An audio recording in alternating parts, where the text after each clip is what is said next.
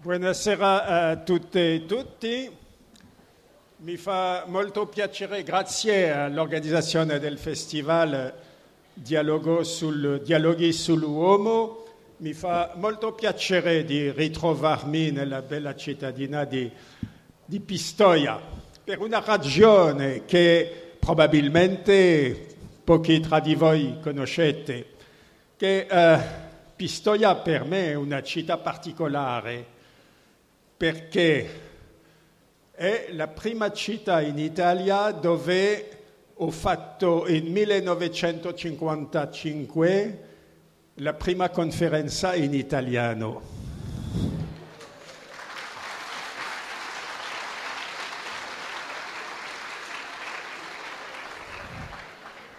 Alla verità, no, è, un po' esagerato dire che l'abbia fatto in italiano.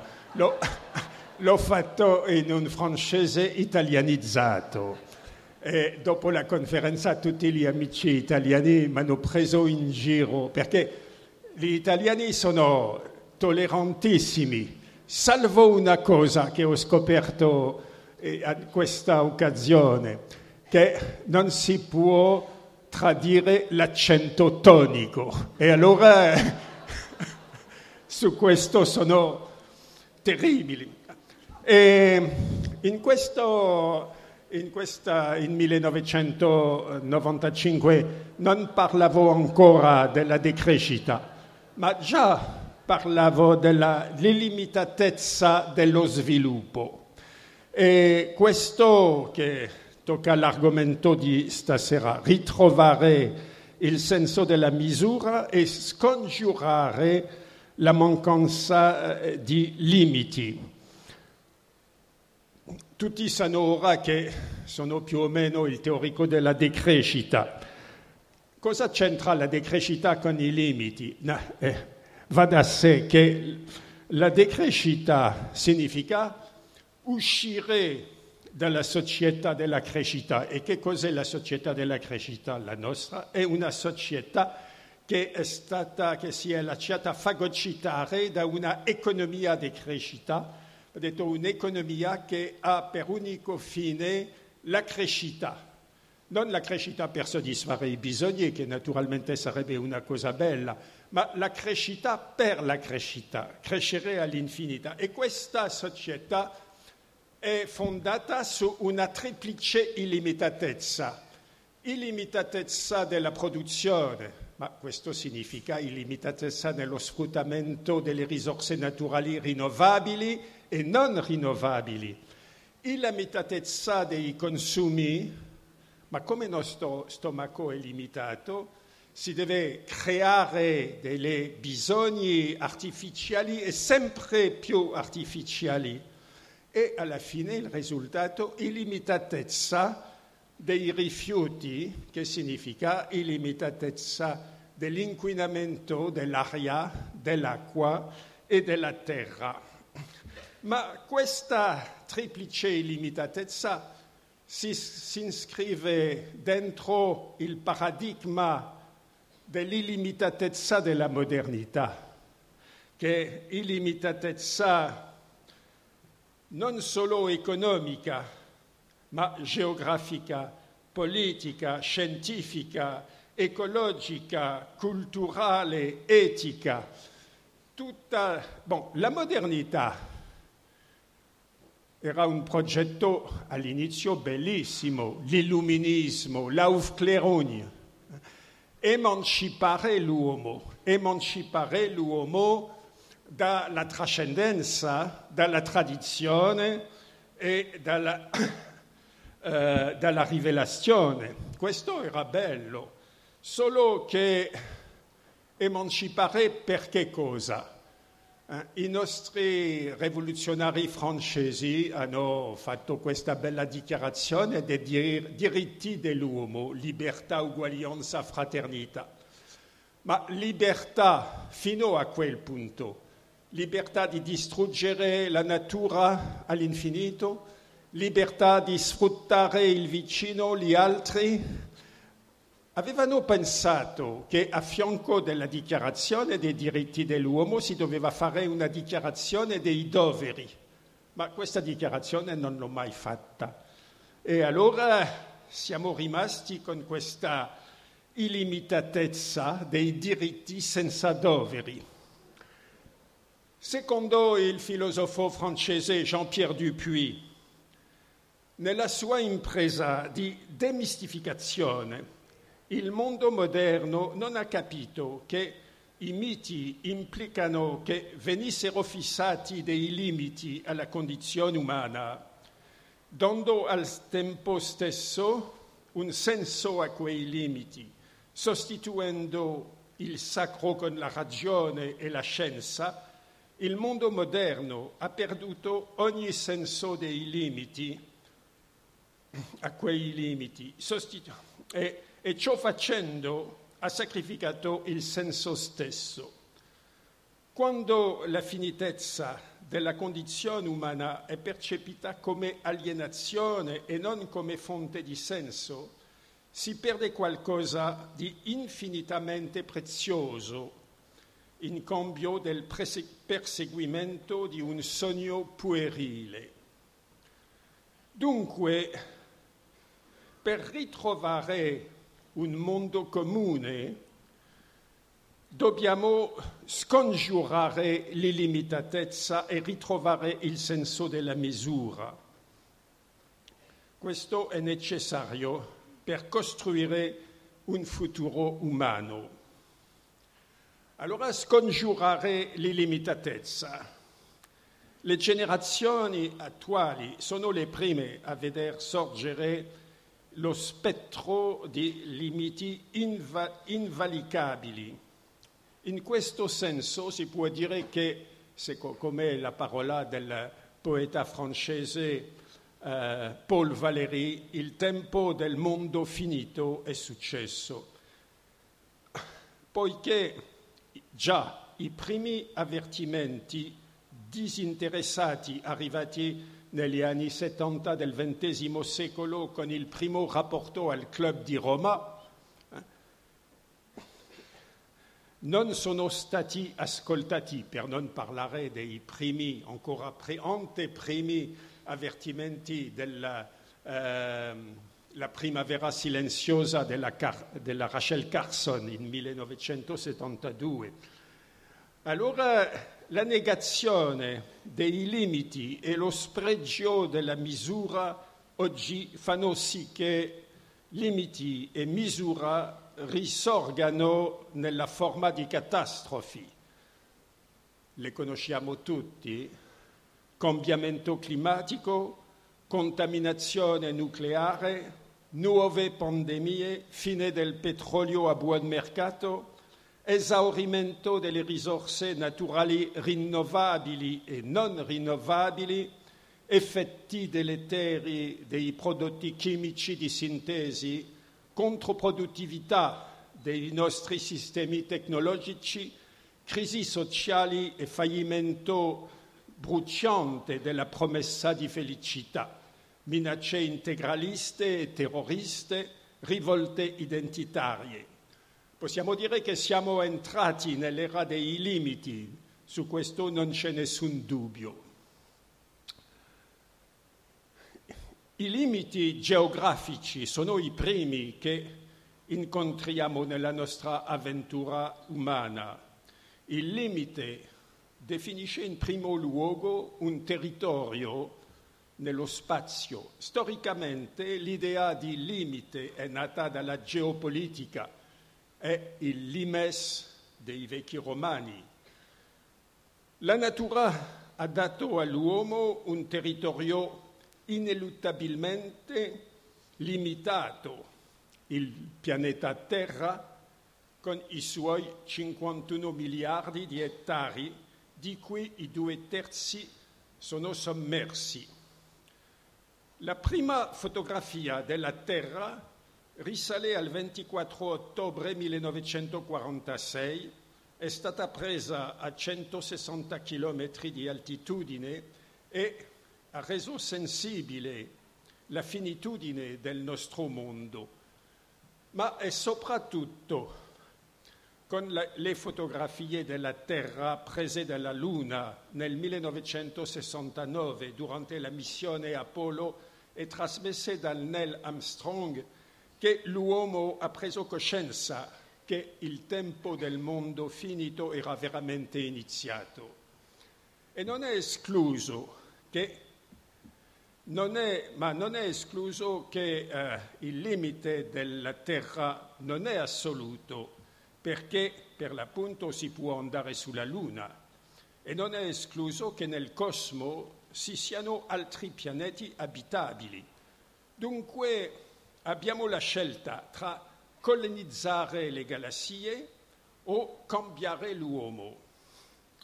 Tuttavia, ammettendo che il progetto di colonizzazione delle galassie sia possibile, questo farebbe retrocedere i limiti, ma non li sopprimerebbe comunque. E se l'affrancamento dalla sfera terrestre fosse tecnicamente possibile, a che prezzo avrebbe il grande esodo nel cosmo? In caso di evacuazione dell'umanità prima della morte del Sole o prima che la Terra diventi invivibile, come avrebbe la selezione tra quelli autorizzati a partire e quelli votati a soccombere all'implosione? L'altra, possibilità è la, la tentazione di oltrepassare i limiti dell'uomo per il premio Nobel per la biologia James Watson non, è, non c'è il minimo dubbio che se l'umanità si rivela incapace di adattarsi al mondo creato dalla scienza, bisogna modificare l'umanità. Questo uomo nuovo dovrebbe essere una produzione di massa per via di manipolazione genetica dovrebbe essere un uomo capace di sopravvivere e forse anche di prosperare in un mondo inquinato ed ecologicamente degradato che l'uomo moderno ha sostituito a quello cui l'evoluzione lo ha adattato. In ogni modo, per la piena realizzazione dell'onnipotenza del sogno tecnoscientifico, bisognerebbe far saltare questo sbarramento e creare un uomo nuovo. Non siamo più all'altezza delle macchine che abbiamo inventato, siamo diventati decisamente obsoleti come l'ha bene descritto Gunther Anders con il suo bel libro L'uomo è antiquato. L'intelligenza cosiddetta artificiale, è destinata a superare quella dell'uomo, come dimostra il fatto che il campione di scacchi Gary Kasparov nel 1977 alla fine è stato battuto dal computer IBM Deep Blue. Bisogna dunque mettere in cantiere il progetto prometeico di ricreazione dell'uomo protesi, innesti, manipolazioni genetiche dovrebbero servire allo scopo e permettere di raggiungere l'obiettivo, ciò che in francese chiamiamo l'homme augmenté, l'uomo aumentato, l'uomo nuovo, il cyberman. Gran, gran bella notizia ironizza Pierre Legendre, un filosofo francese. L'avvento prossimo di un essere diverso dell'uomo, dell'era della postumanità, questa versione ringiovanita dell'uomo nuovo, odora di déjà vu totalitario, ma affascina la filosofia up-to-date che non si cura del fatto che l'uomo e la cultura sono rinchiusi entro precisi limiti che corrispondono alla logica della rappresentazione. Già il filosofo Hans Jonas diceva questo sogno ambizioso dell'uomo Faber è ben riassunto nello slogan che l'uomo vuole prendere in mano la propria evoluzione non solo per conservare la specie e la sua integrità, ma per migliorarla. secondo un proprio progetto. Stabilire se ne abbiamo il diritto, se siamo qualificati per questo ruolo demiurgico, è la questione più spinosa che si pone all'uomo che si scopre improvvisamente in possesso di un simile potere rispetto al destino. Una gara di velocità sarebbe dunque lanciata tra l'ingegnosità dei manipolatori dell'umano, già ben avviati sulla strada degli innesti meccanici e degli impianti genetici, e il degrado delle condizioni di sopravvivenza sul pianeta. Gli scienziati e i tecnici inventeranno a tempo le protesi giuste per fabbricare l'umanoide di domani, il cyborg, il ciberantropo capace di prosperare in un ambiente degradato? Nessuno può saper rispondere. Questo oltraggio all'umanità forse è già sul punto di essere perpetrato nel frattempo il risultato più visibile e più tangibile di questo progetto è la trasformazione del mondo reale, quello in cui siamo ancora condannati a vivere in immondizzaio e discarica. I primi passi fatti fin qui su questa strada per la verità non sono molto incoraggianti le manipolazioni genetiche minacciano di compromettere la biodiversità e la biodiversità è la condizione della sopravvivenza della specie umana. Questi scenari davvero da fantascienza ai quali l'umanità forse è destinata si basano comunque sull'idea che la tecnica può rispondere a tutti i problemi che essa stessa produce.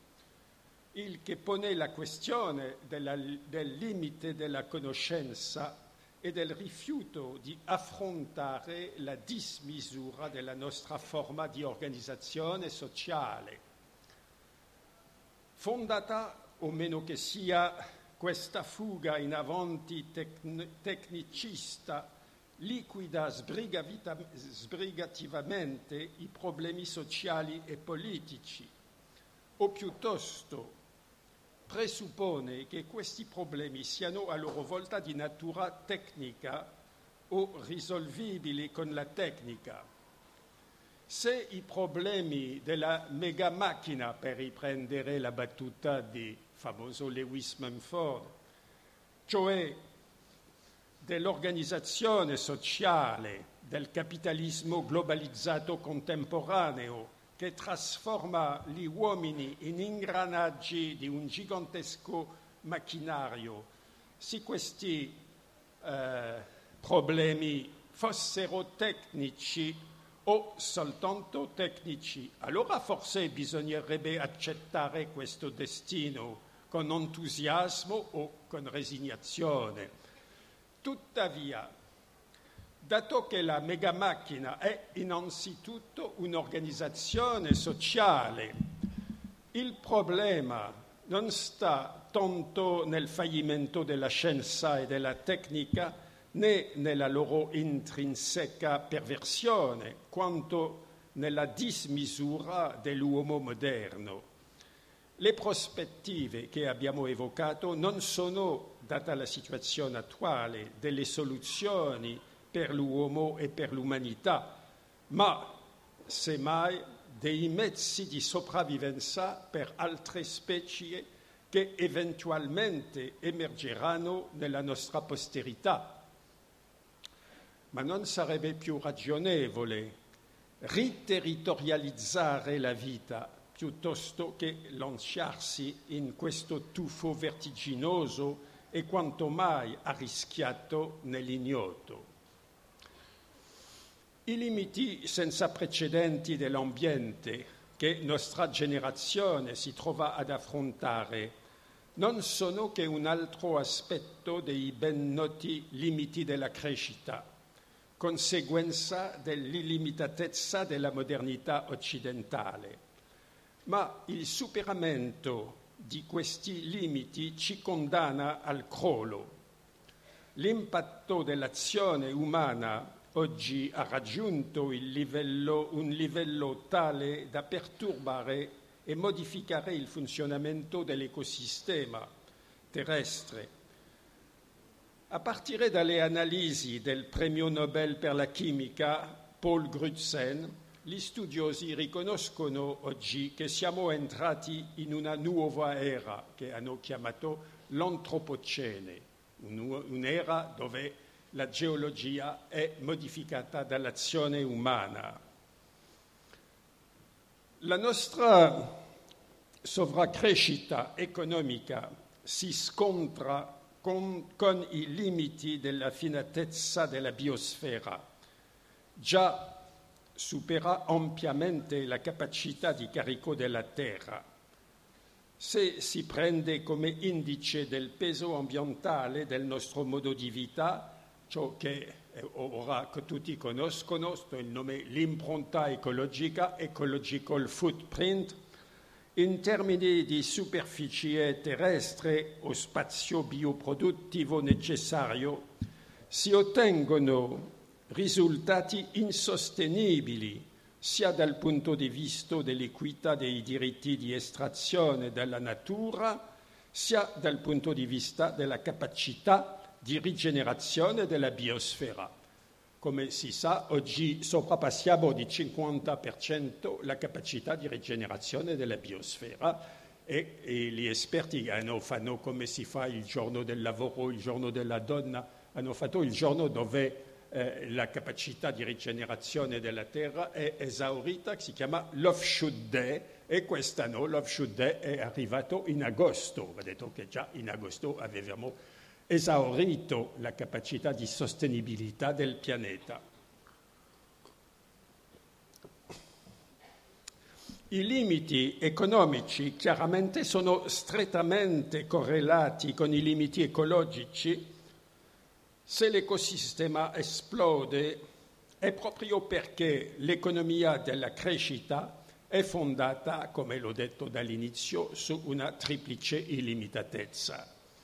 Tuttavia, questo sempre di più su cui si basano il sistema capitalista e la società dei consumi non avrebbe potuto affermarsi se la scienza e la tecnica non avessero creato mezzi inauditi di sfruttamento e di distruzione della natura e non avessero fatto intravedere la possibilità di una potenza infinita. L'illimitatezza propriamente economica sta nel modo di produzione e nel modo di consumo. Se da una parte il pianeta oppone la sua finitezza alla dismisura tecno-economica degli uomini, d'altra parte questa dismisura si basa sulla perdita del senso dei limiti nel soddisfacimento sfrenato di, di desideri e nella creazione artificiale dei bisogni. Il limite economico è dunque altrettanto strettamente correlato con il limite morale e con i limiti culturali. La trasgressione del limite economico è il portato da una parte dell'avidità sfrenata che sfocia nell'accumulazione illimitata e d'altra parte dell'identificazione del desiderio con il consumo, entrambe frutto di una perversione del desiderio che ricerca un oggetto introvabile. Il punto di ancoraggio antropologico della società della crescita è dunque la suefazione dei suoi membri al consumo, come avviene per la droga e possiamo dire che siamo tossicodipendenti dei consumi. Senza questa assuefazione, la pulsione accumulatrice dei capitalisti disporrebbe di uno spazio molto limitato. Il fenomeno consumistico si spiega con la colonizzazione dell'immaginario delle masse. Si tratta in particolare, grazie alla pubblicità, di convincere continuamente le persone a spendere non solo il denaro che hanno, ma soprattutto quello che non hanno per comprare cose di cui non hanno bisogno. Il consumo forsennato è diventato dunque una necessità assoluta per evitare la catastrofe che conosciamo oggi della crisi e della disoccupazione. Già il profeta della modernità, Hobbes, nel Leviatano, descrive con diletto questa ubris, questa dismisura propria dell'uomo occidentale. Lui dice, la felicità di questa vita non consiste nel riposo di uno spirito soddisfatto, poiché non è la tale finus ultimus o summum bonum, come si dice nei libri di filosofi morali. La felicità è un continuo flusso di desiderio da un oggetto a un altro e la conquista del primo non è che la via per conquistarne un altro, sicché in primo luogo metto come un'inclinazione generale di tutto il genere umano un perpetuo ed inquieto desiderio di potere che cessa solo con la morte. Mentre l'illimitatezza ecologica trova la sua sanzione nel crollo, nel collasso, l'illimitatezza economica e finanziaria la trova in primo luogo nella crisi. Come si sa, come sanno i bambini, ma non, noi non ci siamo dimenticati, come diceva il grande Marx, non Karl, ma Gruccio, fate venire un bambino di 5 anni che lui capirebbe questa meglio. Gli alberi non possono salire fino al cielo. La piramide rovesciata del credito finisce per sprofondare, schiacciando l'economia sotto le sue rovine. Ma la crisi non è soltanto economica, è anche antropologica al di là di una certa soglia, la rincorsa indefinita della crescita si rivela non solo frustrante e contraproducente, ma diventa addirittura distruttrice della società. L'illimitatezza occidentale, dunque, concerne anche il politico e il culturale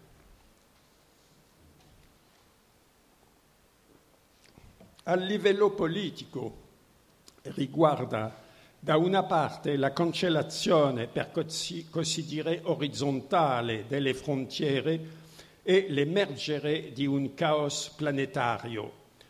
E significa d'altra parte la trasgressione, per così dire, verticale rispetto al campo di esercizio legittimo della politica nonché la minaccia di un potere totale e totalitario, che grava sul cittadino.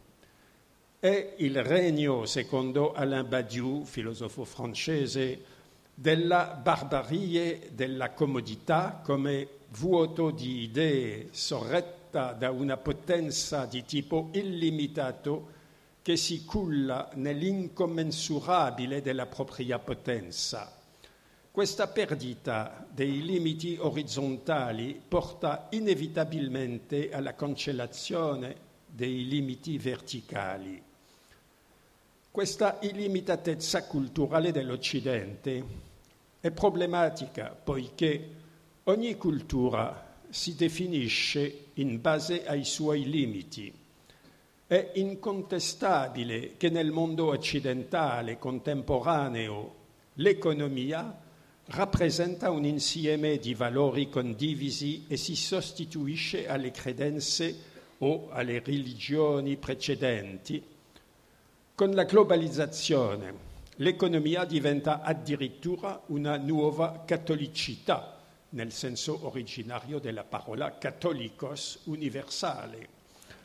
Tuttavia, l'imperialismo economico concreto e l'imperialismo dell'economia nell'immaginario hanno ridotto la cultura a folklore e l'hanno relegata nei musei. Mega macchina tecno-economica anonima e ormai senza volto, l'Occidente sostituisce al proprio interno la cultura con una dinamica che funziona con l'esclusione e non con l'integrazione dei suoi membri, mentre ai margini, alla periferia, erode le altre culture in una logica di conquista, le scaccia come un rullo compressore. Non si tratta più di acculturare come in passato, ma di deculturare. L'Occidente è enocida e non, se non genocida. Ci si scontra con il paradosso conosciuto con il nome di teorema di Gödel. L'insieme di tutti gli insiemi non è un insieme, non c'è una cultura di tutte le culture. Perché una cultura esista bisogna che ce ne siano almeno due. Il pluralismo delle culture è una condizione della loro esistenza. Si può toccare con mano che l'imperialismo culturale occidentale porta il più delle volte a sostituire alla ricchezza antica soltanto un tragico vuoto. Si è parlato a giusto titolo a proposito del Sud di una cultura del vuoto. Tuttavia la deculturalizzazione ha come unico limite l'esplosione il vuoto di una modernità bastarda e disincantata è pronto a nutrire i progetti più deliranti.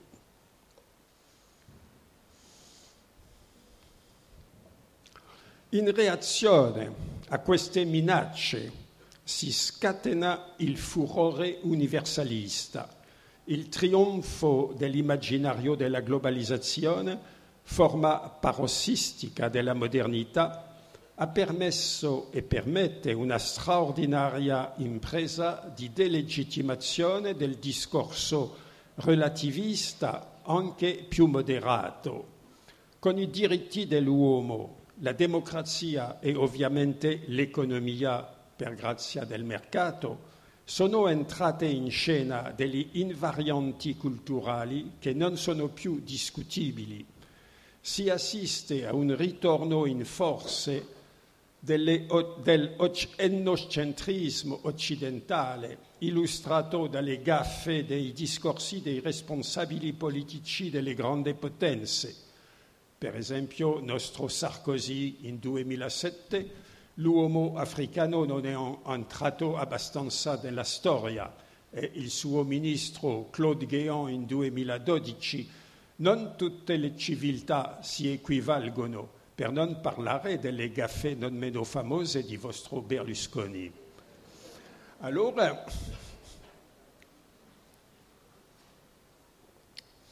di fronte a queste illimitatezze dobbiamo ritrovare il senso della misura il tentativo di rompere il cerchio di ferro della finitezza con una fuga in avanti tecnoscientifica che sia la migrazione nel cosmo o la modifica delle, della specie non contribuirà certo a risolvere i problemi sociali e antropologici generati dall'illimitatezza.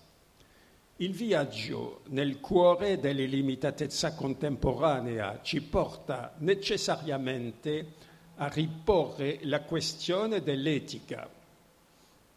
Nella tradizione del pensiero greco il limite è strettamente legato al senso della misura, alla phronesis o, come l'ha tradotto vostro Cicerone, alla prudenza, mentre l'illimitato è legato alla dismisura, all'ubris. La prudenza è la virtù morale per eccellenza dell'uomo politico, il paronimo, colui che sa fin dove ci si può spingere. Nelle società antiche la morale non era propriamente universale. Il perimetro dell'etico era il più delle volte circoscritto alla dimensione del gruppo. Gli obblighi valevano soltanto all'interno della tribù, della città, al massimo della nazione. Al di fuori non solo regnava la legge della giungla, ma la pirateria era considerata un'attività eroica.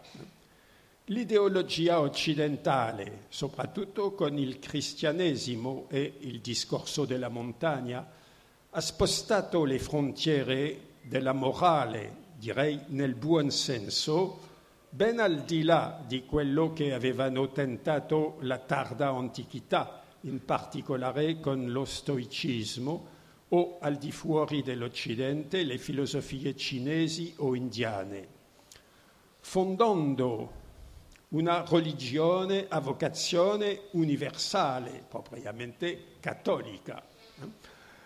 Il cristianesimo denuncia l'arbitrarietà e la parzialità delle etiche pagane e delinea dunque indirettamente i contorni di una morale a sua volta universale. Basti pensare alla generosità senza limite, al buon samaritano, all'apertura al prossimo che rifiuta il limite etnico. Tuttavia, pur abolendo le barriere tra gli uomini, tra lo schiavo e l'uomo libero, tra l'ebreo e il romano, tra il lontano e il vicino, fine a quelle tra l'uomo e la donna. Il cristianesimo mantiene comunque la separazione tra spirituale e temporale. Il date a Cesare, ripreso con forza da San Paolo e poi dalle due città di Sant'Agostino, ma al tempo stesso non definisce mai il limite che separa, che li separa, il, il spirituale e il temporale. Contro Pelagio, che sostiene che Dio ha dato all'essere umano la capacità di perfezionarsi senza limite, Agostino sottolinea la debolezza insita nell'uomo e la necessità di sottomettere la volontà all'obbedienza al dogma. Il, pelagi- il, pelagiene- il pelagienesimo è stato condannato dalla Chiesa come eresia, ma ha finito per trionfare nella modernità.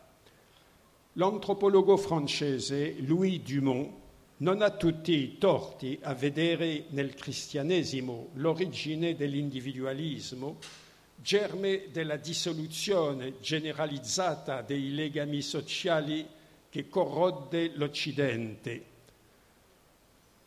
Con un'astuzia di cui la storia è maestra e di cui ha fornito innumerevoli esempi, lo scardinamento della gabbia identitaria ha finito per tradursi in un immoralismo corruttore distruttore del legame sociale, propiziatore della banalità del male, senza rigettare esplicitamente la morale, anzi al contrario, la tarda modernità la abolisce con una sorta di ideologia tecnologica che rende caduca qualsiasi norma vincolante imposta agli individui rifiutare ogni limite, trasgredire sembra diventato l'unico ideale morale di un'ipermodernità in crisi.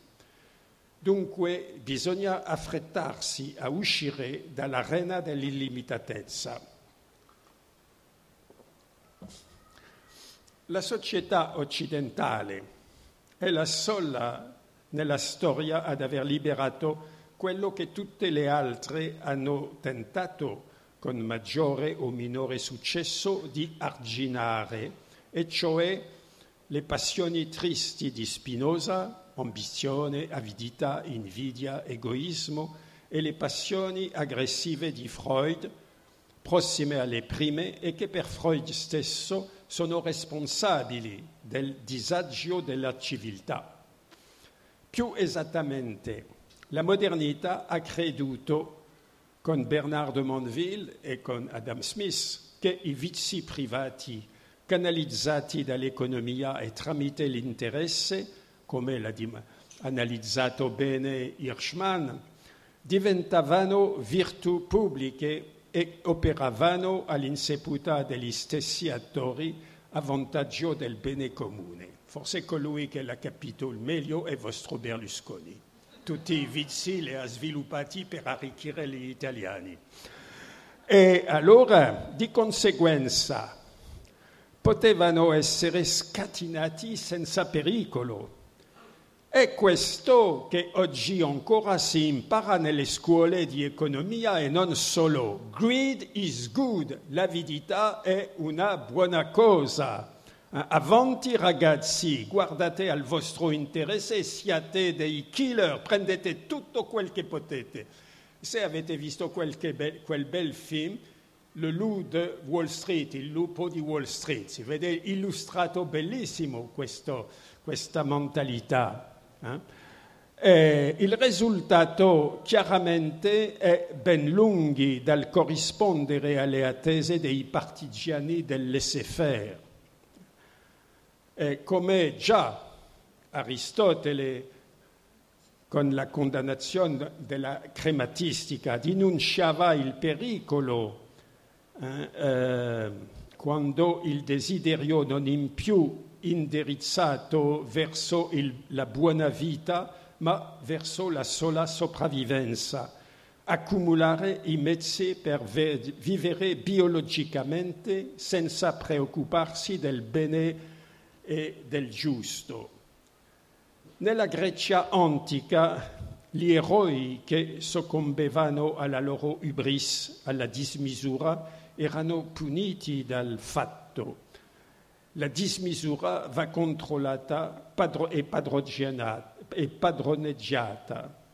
È a questo che serve la società e si capisce bene perché la Margaret Thatcher ne aveva decretato l'abolizione quando lei ha dichiarato non esiste una cosa come la società, esistono solo degli individui. There is not such a thing as a society. Eh, il crollo che si annuncia è la punizione che la realtà riserva a questa perdita di limite. È tempo di riportare l'economia all'interno dell'etica, sperando che non sia troppo tardi. La ricomposizione del reale dall'immaginazione del progetto prometeico della modernità finisce per distruggere la capacità di provare dei scrupoli. Il passaggio dal buon governo degli autori classici italiani soprattutto alla good governance delle istituzioni finanziarie internazionali, soprattutto anglosassoni, è rivelatore dello scivolamento che si è descritto. Il buon governo, rappresentato nell'affresco di Ambrogio Lorenzetti nel Palazzo Comunale di Siena, per esempio, o nei bassorilievi della statua di Ranuccio Farnese di Francesco Mocchi a Piacenza, ha il compito di contrastare le passioni tristi di Spinoza e la missione di rendere giustizia ai cittadini. Di qui l'importanza di mettere al centro della città la statua della giustizia, come avveniva in passato in tutte le città, anziché la borsa o le banche.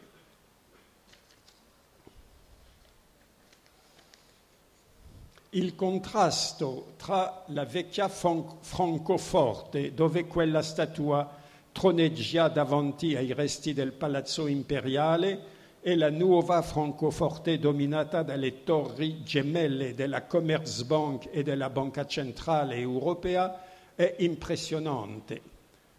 La governance è il risultato del passaggio dal buon governo pubblico alla gestione delle imprese giganti, la corporate governance, governamento d'impresa, Il concetto emigra poi a sua volta in campo politico con la controrivoluzione neoliberista e si ritrova applicato tanto a livello della Banca Mondiale, del Fondo Monetario Internazionale, quanto a livello della Commissione europea e delle amministrazioni pubbliche. L'istruzione, la cultura, la sanità, anche le prigioni devono essere gestite come delle imprese, dunque privatizzate il più possibile direttamente o indirettamente. Porta alla distruzione dei beni con- comuni, dato che il comune non c'è più. La good governance è il prodotto di un partenariato pubblico-privato nel quale gli attori pubblici tradizionali sono controbilanciati, se non sopraffatti, dalle banche e dalle lobbies. È un meccanismo decisionale, in teoria affidato a esperti, in realtà alle lobbies, per supplire alla pretesa impotenza e inefficienza della democrazia rappresentativa e partigiana a difendere in modo adeguato gli interessi del business. E naturalmente le negoziazioni attuali per il trattato transatlantico vanno appieno in questo senso. La buona governance è il più delle volte eseguita dall'aggettivo economica, il che è praticamente un pleonasmo, ma serve a confondere le acque si lascia intendere che se sono ben gestite economicamente, le istituzioni sono ben governate. Si tratta dell'abbandono del bene comune a vantaggio dell'efficienza, con la relativa perdita di senso dei limiti e il relativo culto del risultato, se possibile quantificato, il razionale contro il ragionevole La trasgressione generalizzata di ogni disciplina sfocia nell'imposizione paradossale della sola norma dell'illimitato. In Francia le nuove politiche pubbliche con la sigla RGPP, Revisione Generale delle Politiche Pubbliche, che producono disfunzioni inaudite ed epidemie di suicidi tra i lavoratori, illustrano questa evoluzione. Il G8 G20 è il direttorio della governance mondiale che sta portando il mondo al crollo e al caos.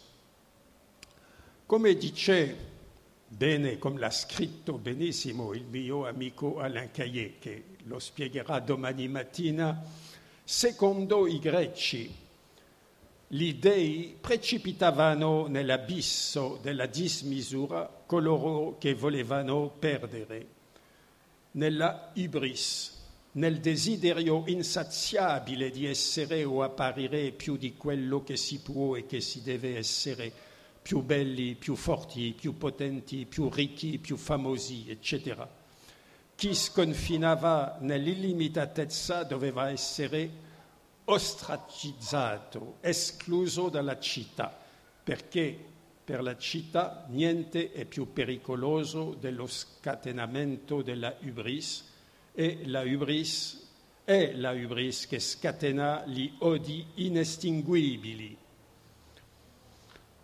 Di conseguenza, e tutti lo sanno o lo percepiscono, la questione centrale che ormai si pone all'umanità è quella di stabilire se saprà dominare il proprio dominio, limitare l'illimitatezza. Non si potrebbe riassumere meglio la tematica, la tematica, che, la tematica che ho cercato di trattare nel mio libro Limite Nell'Odissea umana oggi c'è una nuova sfida che è impossibile dire se sarà raccolta.